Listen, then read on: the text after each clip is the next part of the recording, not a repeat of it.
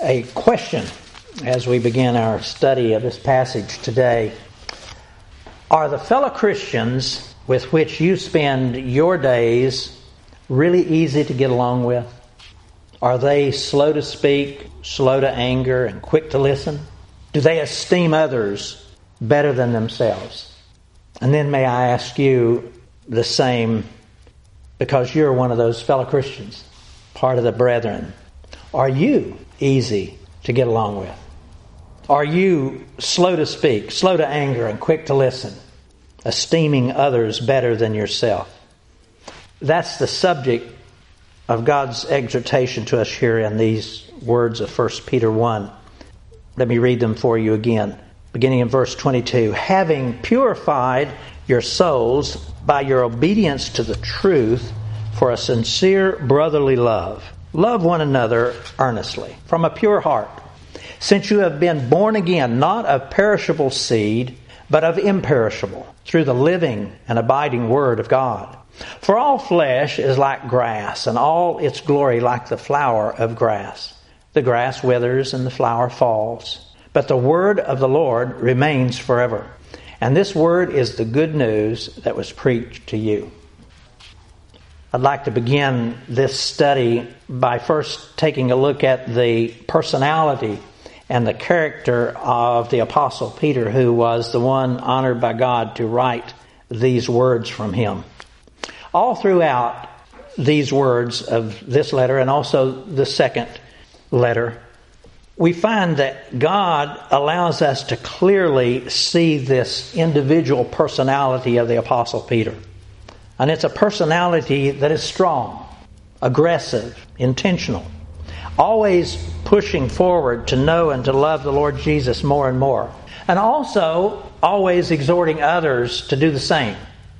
But though his personality be strong and intentional, his heart and his behaviors towards his flock were always tender and gentle. He used words of encouragement as he assured them that they had everything that they needed for life and godliness. And they had that because and through the shed blood of the Lord Jesus and through the salvation that he provides, calling on those in his flock to not return to the lifestyle and the behaviors that they once enjoyed, that once enslaved them to sin, but instead to be holy as God Himself is holy. And here also, Peter assures his flock of who it is that they are being called to worship and to bow down to. That Jesus Christ, though being in appearance the same as them, was no ordinary man. He was and is God. He was God in the beginning with the Father, as these words tell us, foreknown to be the, the very King of glory, the one who came among men to suffer and to die, paying the full penalty for all our sins, setting captives free. That everything that Christ did, he did to provide them, and also you and me, with all that we would need to have faith and hope in God and in God alone. Always ever and always doing that which would benefit others. And that was so with this flock that Peter was shepherding here in these words. And because that flock had been given so much, much was going to be required of them. And that is always true with the Lord. That which we are given, we are expected to use back to bless the Lord. Verse 22 again, having purified your souls by your obedience to the truth for a sincere brotherly love, love one another earnestly from a pure heart. Since you have been born again, not of perishable seed, but of imperishable, through the living and abiding Word of God. For all flesh is like grass, and all its glory like the flower of the field.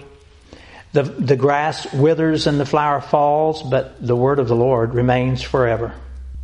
Now, let's remember the context of these words. They were written to very strong, committed Christian believers, men and women, who had, as verse 22 tells us, been purified by obedience to the Word of God, to the truth of God. Their souls had been purified by His Word. These words are a reminder to us as that none of God's words here in these scriptures are ever miscellaneous, and neither are they simply metaphors to be taken lightly.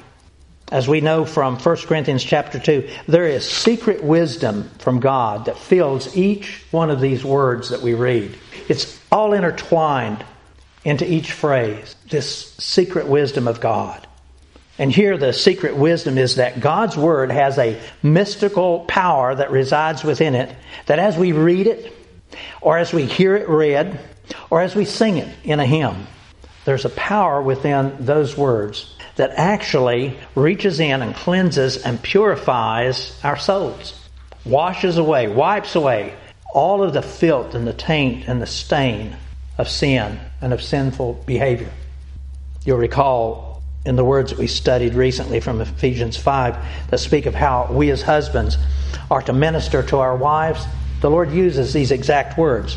We're told there that we are to wash our wives with the water of the Word. Wash our wives with the water of the Word. It's an odd expression, but it's profound truth. I'm commanded each day to shower the Word of God over my wife, and then by that Word, she is cleansed and purified from her sin. Now think about this for a moment, because if I don't do that, if I find some other distraction that takes me away from that, then she will not be cleansed or purified from her sin by this Word of God.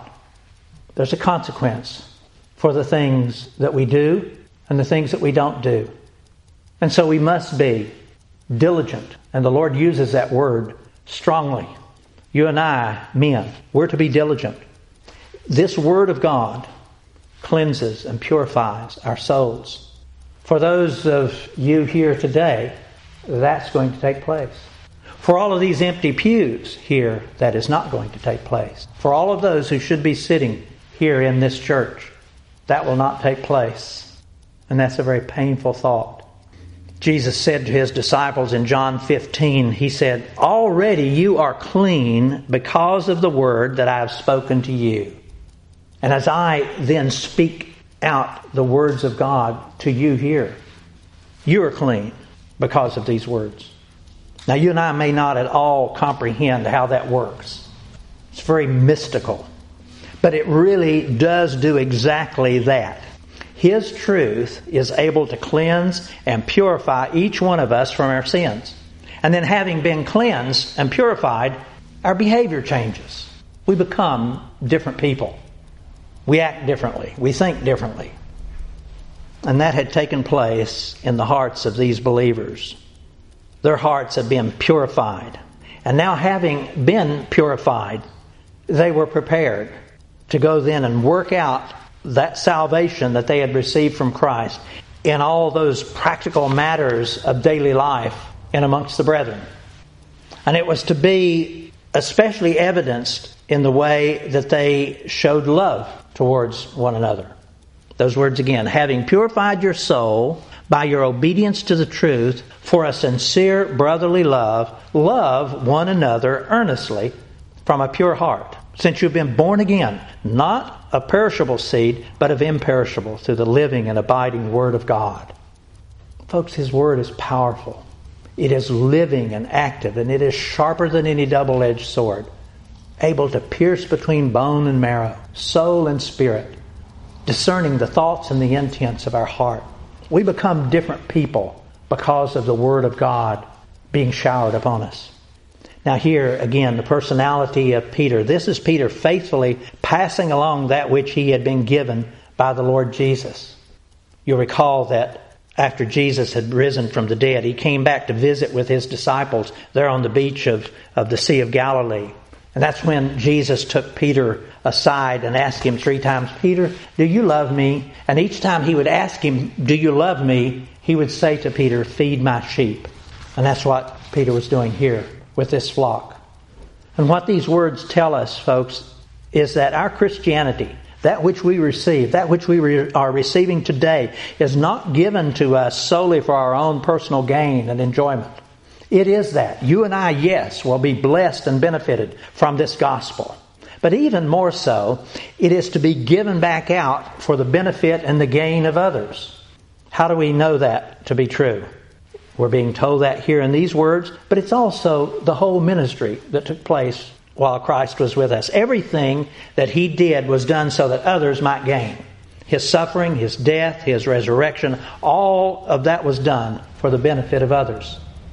And also, such as in the nature of the blessed gift of grace, one of God's ultimate demonstrations of love, this grace of salvation that has been given to us, the spiritual gifts that the Lord is giving to us, and the fruits of the Holy Spirit are all given to us to bless us, but then for us to turn around um, to bless others. Gifts of the Holy Spirit are intended to bless other people. The fruits of the Spirit that literally should be hanging all over us daily are for others to partake of and to be blessed by. Grace has changed our lives and our personalities completely. It had done that with those in His flock there, and it has taken place with you and me as we have received Christ. His grace has made you and I alive in this present kingdom of God. And we are being admonished with all urgency to pass that grace along to other people. We dare not, listen, we dare not be found guilty of hoarding God's grace for our own benefit and enjoyment, of forming some kind of logjam where grace cannot flow out to others. Folks, it's, it's the nature of grace to be a free flowing river of blessings, washing and cleansing the souls of other people. And you and I need to be about that every day. Are we about that every day? Do we do that every day? And as he's telling this group here, the Apostle Peter is saying, love is the best evidence of this free flowing grace. Listen to these words from 1 Corinthians 13. If I speak in the tongues of men and angels but have not love, I am only a resounding gong or a clanging cymbal. If I have the gift of prophecy and can fathom all mysteries and all knowledge, and if I have a faith that can move mountains but have not love, I am nothing. If I give all that I possess to the poor and surrender my body to the flames but have not love, I gain nothing. Love is that which all of the other things that we say to people flows on. If they don't perceive that love, they simply don't receive the rest of what we're trying to say. Too often, we hear the expression in churches that 15% of the people in church, in the churches, do 85% of the work. 3% of Christians tithe. What we do as we take the Lord's provision, whether it be the money that He gives to us, whether it be the opportunities, the gifts, and the fruits, and we are like someone who has discovered buried treasure. We do all we can to hide it from others and use it for ourselves. But listen, such cannot work well with grace, and especially with the grace of the gift of love. As we know, love not shared and enjoyed with someone else is of no value. It's of no value. Even worse, it almost always becomes painful to us. And I'm reminded that of the expression unrequited love leaves a person broken and lost. When love is not returned, it's not exchanged, it leaves you with a broken heart. Love needs to bind the brethren together I'm reminded of a sermon I heard once that used the embers of a fireplace as a metaphor. That as burning embers are kept closely touching each other, they keep each other alive and burning brightly. But if those embers are separated and isolated from the other embers, they quickly languish and die. And that is the nature of the grace of the gift of love. As love is allowed to flow out to the blessing and benefit of others, that love flourishes and thrives. Love is the most essential element to the life of the body of Christ. Those words again. Having purified your souls by your obedience to the truth for a sincere brotherly love. Love one another earnestly from a pure heart, since you have been born again, not of perishable seed, but of imperishable, through the living and abiding Word of God. I'd like to pause here for a moment for us to notice these words that I just read. This is one of those precepts of God that's not necessarily part of what I'm talking about here today, but I want to bring it up because if not, we'll miss it. Verse 23 Since you have been born again, not of perishable seed, but of imperishable. As you and I are born again, we actually become a whole new creature. The old creature is gone, the new has come. And as these words tell us, the new creature, our new being, is of imperishable seed. What does that mean? Imperishable seed. It means that we can never, never perish. That our eternity, our eternal life is now guaranteed. We are now imperishable seed. And praise be to God who will never allow us to be taken out of his hand. That's how much God loves you and me. And so our passage again. Having purified your souls by your obedience to the truth for a sincere brotherly love, love one another earnestly from a pure heart, since you have been born again, not of perishable seed, but of imperishable, through the living and abiding Word of God. I'd like to take another moment and consider again the specific circumstances given to us here in these words. The, this exhortation being given is for these brethren in these churches to love one another. And so I pondered do these words perhaps imply that these particular brethren, these particular believers, were they not getting along perhaps? That is thought to be so by some of the commentators, and it may be so. And having worked in a close knit Christian ministry environment for over 30 years, I do know firsthand that Christians do struggle to remain in agreement with one another. Now, in saying that, I want to quickly say that such lack of agreement does not necessarily mean that some of those fellow brethren are in some form of blatant sin. Sometimes that does occur. But in the ministry that we worked in, it seldom ever was the case. But to the contrary, most all the disagreements and arguments took place when two or more on fire Christians wanted to do a similar thing, but just in different ways. And so they disagreed. And sometimes those disagreements were very difficult. I recall other circumstances of disagreement, especially one where some of the workers would want to perhaps do a particular project. And they believe very strongly that God was leading them to do this new project. But their supervisors would not go along with it. And so they would be so unhappy and in disagreement with each other. So, simply put, close knit Christian ministries are rife with opportunities for the brethren to fuss and to not get along with each other. And the more zealous and the more on fire the members, the greater the probability of disagreement. But listen, God's answer is always a simple one Love one another as I have loved you. Those words in John 13, verse 34.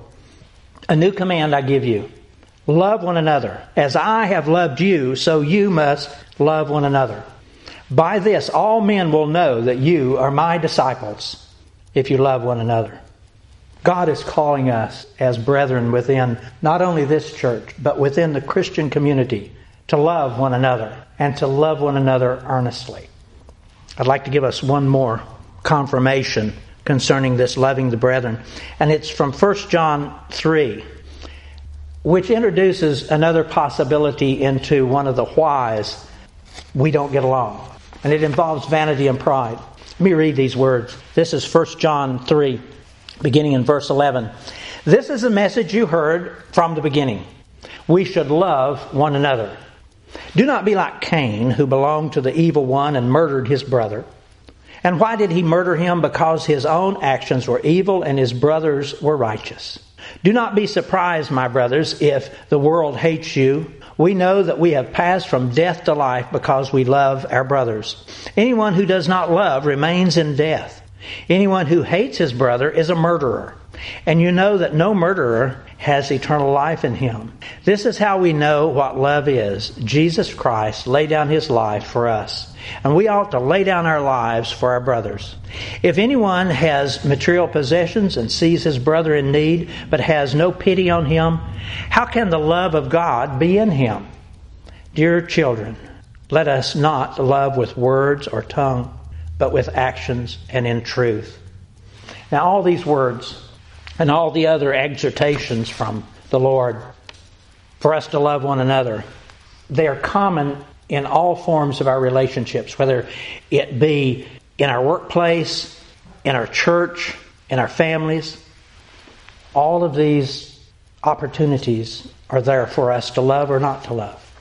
In the workplace and in the church, vanity and pride. Vanity and pride are especially evident. Merit Merit is of first order. In our workplaces, titles and credentials and positions of authority give open invitation to all forms of vanity and pride. Esteem is honored because of those initials that come after our names, or perhaps on the signs over our doorways.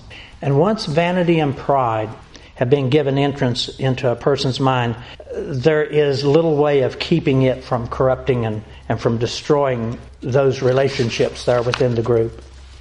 And that's so in our churches. Too often, the members will have their little enclaves of power, beginning with the pastors, with the elders, with the deacons, even the music directors and the ones who do the special music. They get influenced by vanity and pride. Each one of us probably has seen that take place. It's heartbreaking. But here in these words, the Lord gives us a reminder of how fleeting whatever our claim to fame might be or our position of importance. Listen what the Lord says about those positions of importance, that vanity and pride. He says, All flesh is like grass, and all its glory is like the flower of the grass. The grass withers and the flower falls, but the word of the Lord remains forever. You and I are like the grass that is dying away right now out in our yards. It is only the word of the Lord that is worthy of esteem and of remaining forever. Bosses come and go. Supervisors come and go. Pastors come and go. And on and on. But only the word of the Lord is worthy of lasting through the ages. And it is this love that the Lord is speaking of here that we're admonished to show towards one another in the body of Christ. And it carries on forward both not only to those among us today, but on into future generations. And it needs to do that. Loving one another within the brethren is the lifeblood of every congregation. And to the extent that you and I are willing to humble ourselves and to esteem each other better than ourselves, to esteem your needs above my own, that is the extent to which the body of Christ will flourish and thrive in this church and any church. So then, brethren, having purified your souls by your obedience to the truth for a sincere brotherly love, I exhort you to love one another earnestly from a pure heart. Let's pray.